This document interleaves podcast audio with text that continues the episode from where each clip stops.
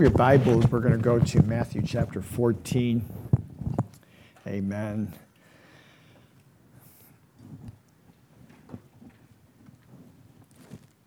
Want to look at a sermon entitled Discerning the Call this evening, looking at uh, the episode of Peter, once again, walking on the water, but uh, you know, he was always very impetuous. In other words, he acted Um, impulsively. He had an impulse to say things without thinking, and uh, that's just the way he was. We find it out in Scripture, but at the same time, th- in this example, um, he clearly discerns what Jesus wants before he steps out on the boat. Amen. Out of the boat. Praise God. Matthew chapter fourteen. Let's look. Pick it up in verse number twenty-five to twenty-nine. The Bible says, "Now in the fourth watch of the night, Jesus went to them, walking on the sea. And when the disciples saw him walking on the sea, they were troubled, saying, 'It's a ghost.' And they cried out for fear. But immediately Jesus spoke to them, said, 'Be of good cheer, it is I, do not be afraid.' Peter answered him and said, 'Lord, if it is you, command me to come to you on the water.' So he said, 'Come.' And when Peter had come out, down out of the boat, he walked on the water to go to Jesus." I want to look at discerning the call this evening. First thing I want to consider is the danger of self-will. And that's a common issue as well this evening, is self-will. That's where we want what we want. Amen. It's our desires, our plans. We want miracle power to help us fulfill our plans.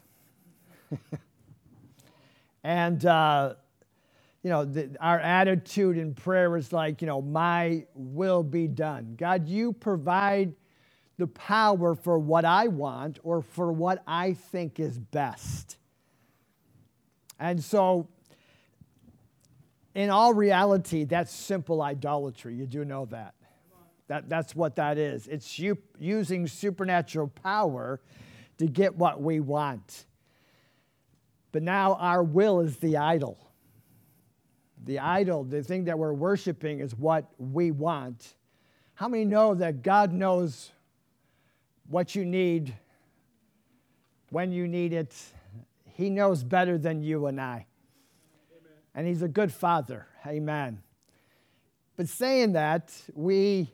We want what we want because, well, we think best and what we think would really help us. And, if, you know, God, if you could just do this for me, uh, life would be a lot better. So pursuing our own will many times without asking what God wants can be an issue. Issue in our lives, amen. It can really bring trouble. Because many times people do what they know is wrong. It's, it's just simple disobedience. In other words, this is going to work out somehow. I, I don't know how it's going to work out, but it, it's going to work out, amen. We're expecting God to help us. We're expecting God to fix things that we know are wrong in the first place. Amen. The proverbial thing that I've seen over the years, and this never changes, is people who are saved, born again by the blood washed by, the, by Jesus. And yet it comes to a place where they pursue someone in marriage who's not saved. It's proverbial. I've seen it so many times. I, I, I, I could just catalog the number of times. And many times they push it through and they get married. And then it's, God bless my marriage. What you're asking is you're asking God to bless your disobedience. Oh, you know, he's a great guy. He's, he's so nice. And, you know, he went to church when he was younger. He knows all about Jesus. He's a little bit off a little bit right now. He's not quite going to church and all. You know, you know that it's like, is he saved? You know, he's this close. That close. Is he saved? Well, I'm believing God. So you're going to marry someone who's not saved. Total disregard for Scripture, total disregard for God's will. You don't know all that's going on in the future. You don't know who God has, who God doesn't. You know, you don't know any of that stuff. If you'll even ever be married. Many times that's what it is. It's like, see, what you're asking is,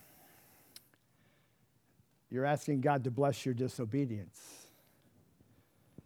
There's moving beyond God's will, or moving beyond God, if you will.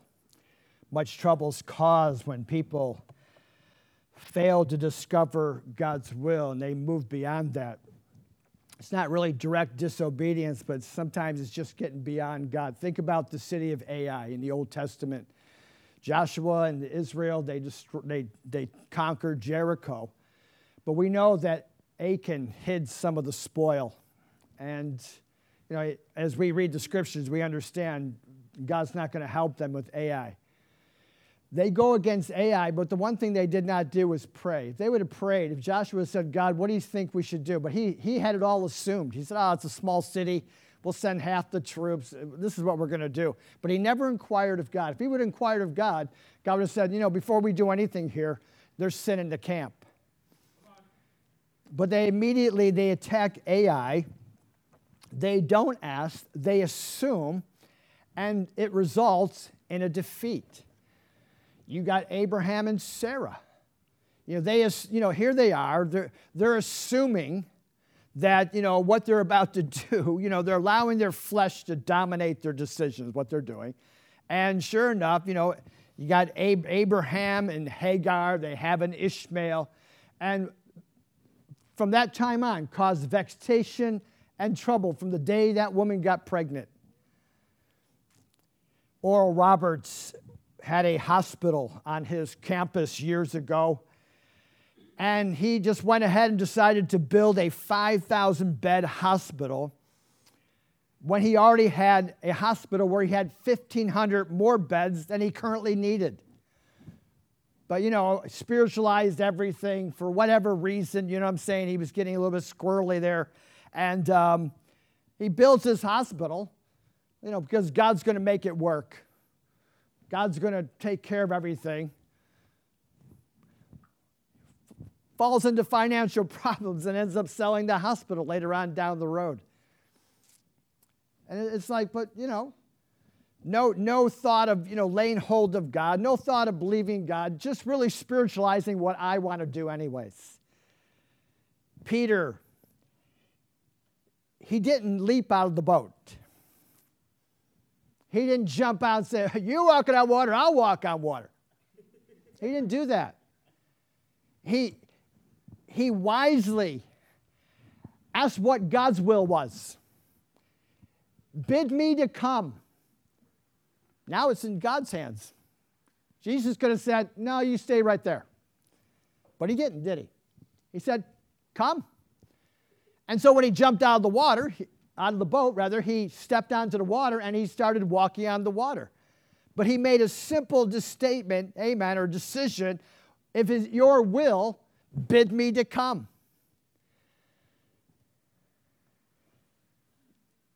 You know, the devil, we have to, we always have to throw a slant on the devil. He's in here somewhere.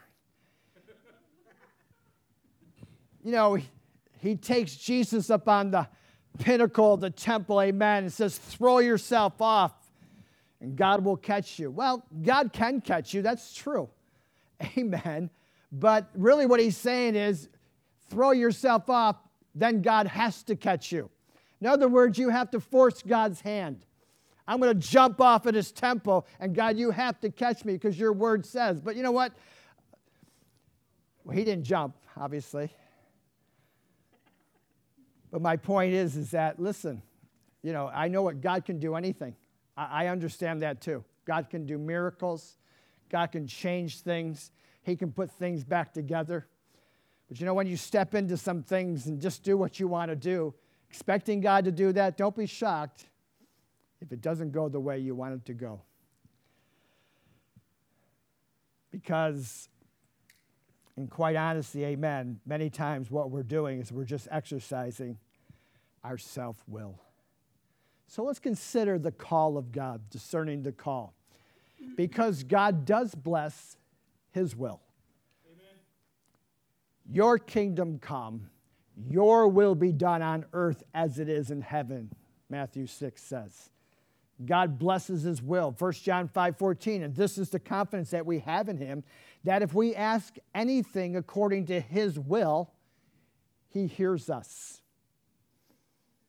So God's work done God's way will always have God's supply, God's help, amen, God's intervention.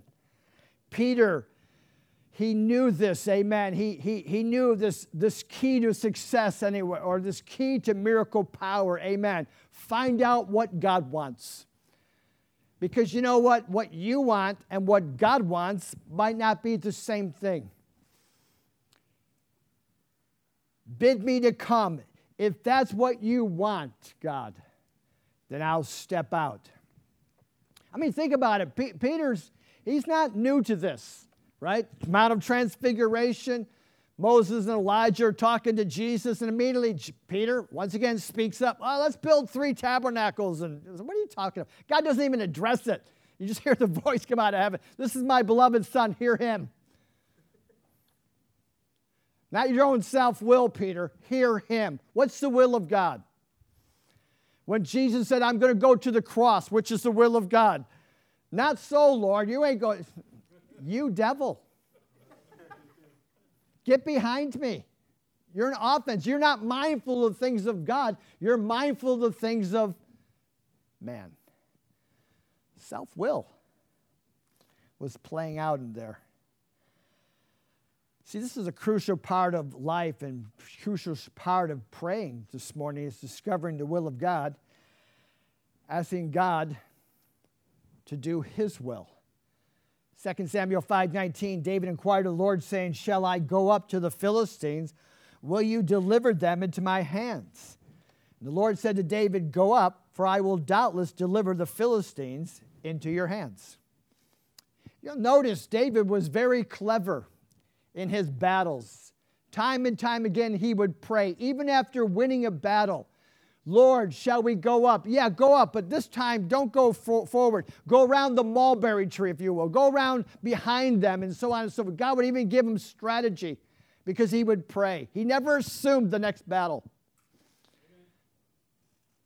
Constantly won, constantly had, had uh, dominion over his enemy. Why? Because he always asked God. He always asks God, is this your will? Should I attack the Philistines or not?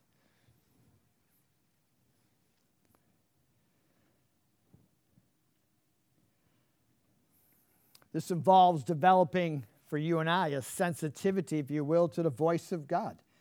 Sensitivity is just simply the ability to recognize God's voice. Because you know and I know God does speak. God, God does speak to you and I, amen. And that The only thing, the only way you can develop this sensitivity is, is having a relationship with God. This is where it comes. The closer to God you get, the easier it is to recognize his voice. Psalms thirty-seven, four and five, delight yourself in the Lord, and he will give you the desires of your heart. Commit your way to the Lord. Trust in him, and he will do this.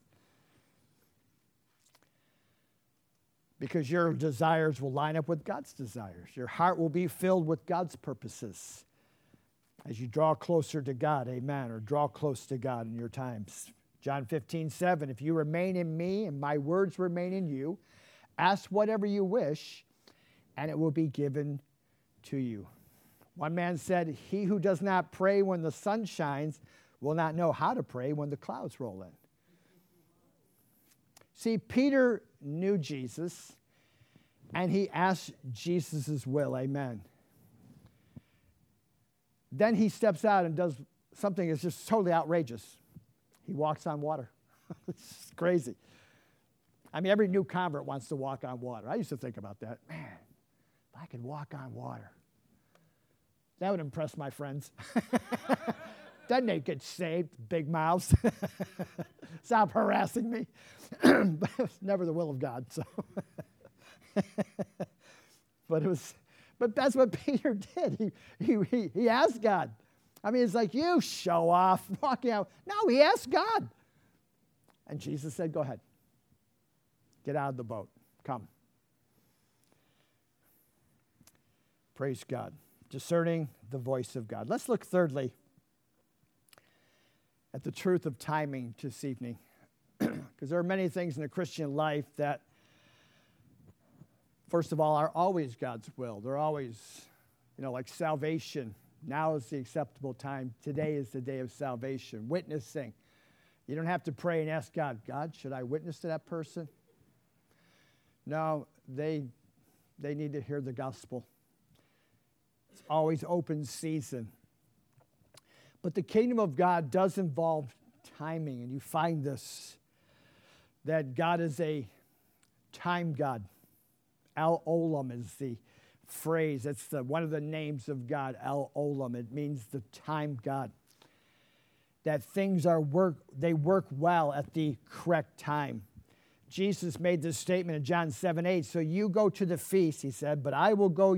Uh, I will. I will not go yet to the feast, because the right time for me has not yet come. So there, Jesus understood timing. You know, when Jesus came on the scene, he came according to God's time.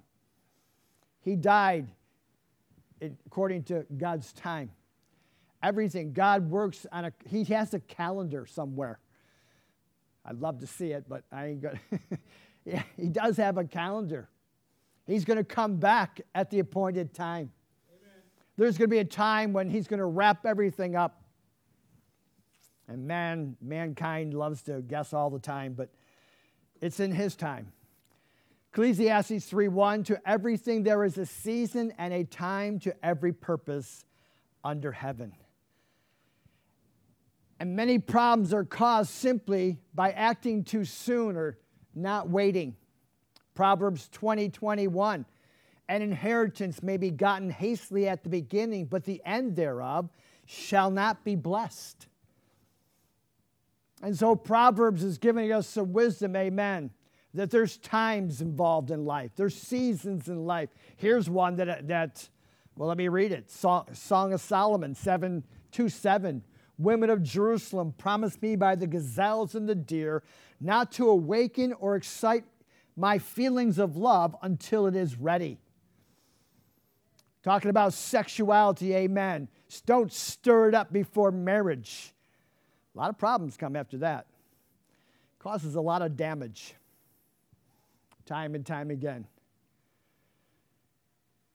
The devil tempts us in the arena of timing, trying to get us to move ahead of God. If you're the Son of God, he said to Jesus, turn these stones into bread. Listen, Jesus could turn stones into bread. He turned water into wine. He took spit on the ground, made a bit of mud, put on a guy's eyes, said, go wash, and he could see. He took a few loaves of bread and f- fed five thousand people, a couple of fish, and fed them fish as well. Two-course meal, much as you want, all you can eat. And had some left over. So he could turn stones into bread, but he ain't going to do this here just because here's a devil trying to get him to do something that, what's the point, first of all? But the point is, what about timing? He said he took him up on a high place, right? He showed him all the kings of the world. He said, these could be yours if you bow down. And he could have bowed down. He could have said, yes, well, let's make a deal. But you see, three and a half years later, he died on the cross and rose from the dead, and it was all his anyways. See, it was only a matter of time.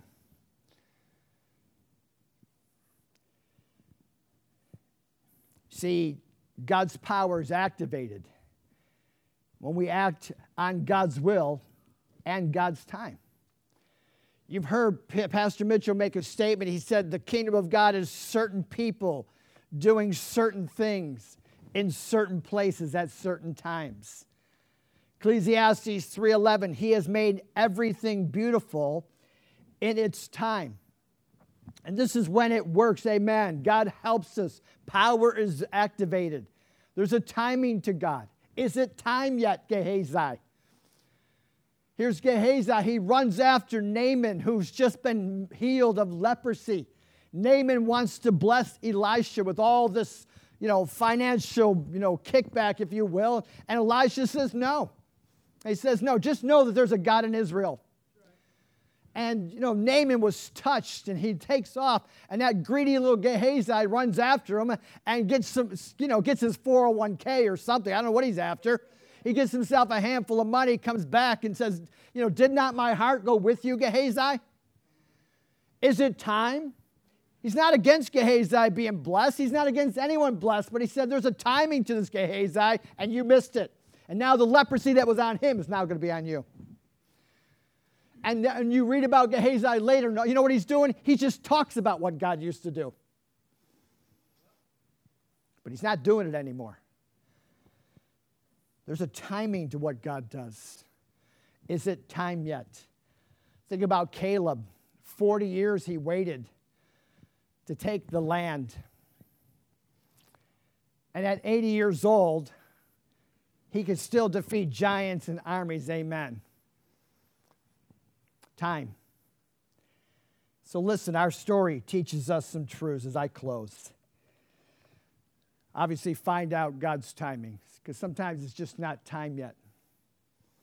But one of the things is, Peter said, bid me to come.